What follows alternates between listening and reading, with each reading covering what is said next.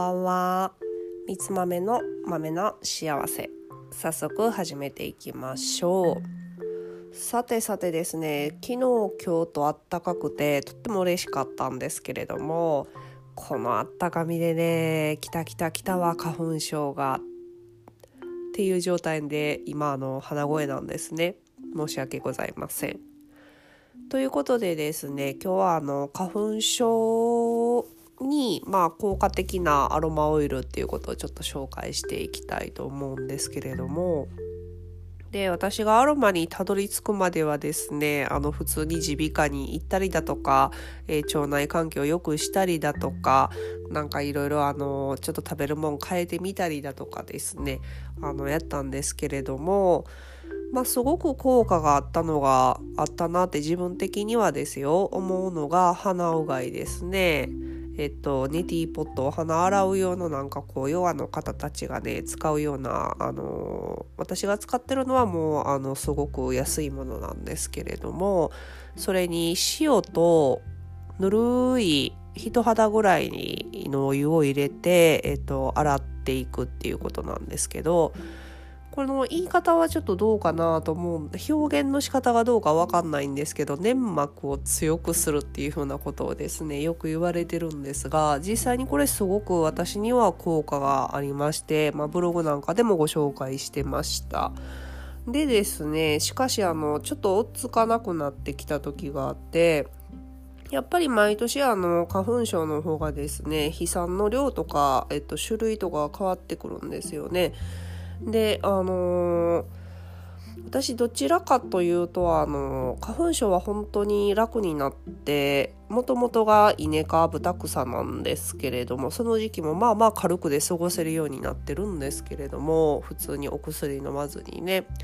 黄砂にはすごい弱いみたいなんですよ、どうも。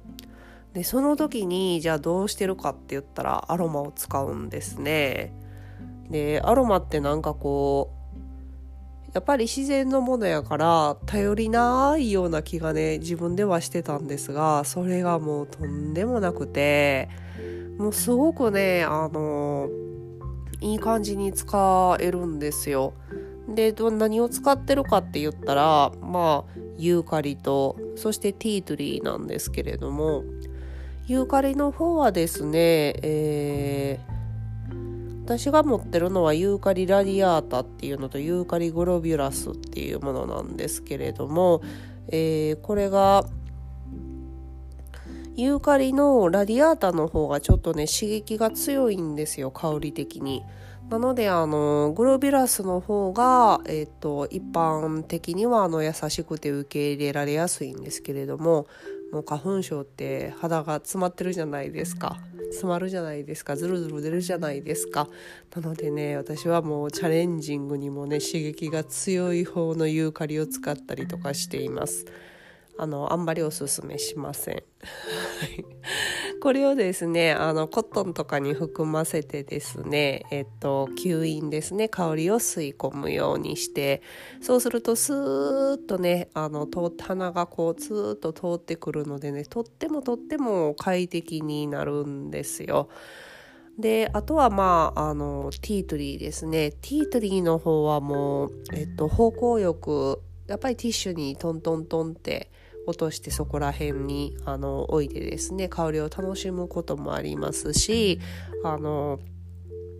ットンに垂らして鼻の近くに持っていって吸引ですね、やっぱりそういうことをすることもあります。あんまりね混ぜるというよりは単品で使っていく方が自分の好みなのでね、そうしていますけれども、混ぜていってもなかなかいいんじゃないかなっていうふうに思います。あとはスカーってするのはね、やっぱりペパーミントなんですけれども、もう私の好みっていうとなんでしょうね、花粉症の時はねユーカリがええわ、ティートリーがええわってなってしまうんですよね。ペパーミントはどうも覚醒させるようで花粉症じゃないって私の体が判断してる感じですね。面白いです。もうこれがねはっきりわかるんですよ、使ってみると。これはスーッとするけどこれじゃないとかね、面白いなーって思います。でちなみにねティートリーは私は花粉症のこの鼻がムズムズするシーズン以外ではねあんまり思い出さないんですよ、存在を。不思議ですよね。あとはちょっと話がねそれるんですけれども、アロマって必要な時にね必要な香りがやっぱり心地いいって感じるみたいで、まあ、何かのね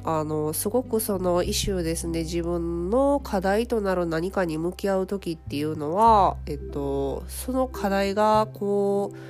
なんかこうにゃーってこんがらがればこんがるほどねそれに対応してる、これ使えばほどけるんやろうけどなーっていう香りがねもうとっても嫌なものに感じてしまって、もうとんでもないわって感じるんやけど実はそれがすごい効くみたいなねことがあるんですが、まあ、そうでもない限りね普段は、まあ、例えば、一時期すごく気に入ってて、そうですねラベンダーとしましょうか、分かりやすくもうラベンダーが朝昼晩とっても大好きで、もう飲みたいぐらい好きやもう大好きラベンダーラブラブってなってたのがですね、ふっとある日香ってみるとですねもう臭くてたまらないと、なんか知らんけどもうトゥーマッチやーって自分にとっては多すぎるなーって感じたって。ということはねイコールね体がもうねラベンダーいいよって言ってくれてるんですよ。面白いですよね。アロマはなんかそういうところがあるのでね、まあ花粉症ながらもですね、まあ匂いがねちょっと薄くなるんですけども鼻が詰まってたらそれでも何かね感じるところはあるのでやっていくといいんじゃないかななんていうふうに思います。あとはそうですね使うアロマの質にはまあ気をつけて、なんかもうほんまにね安いよ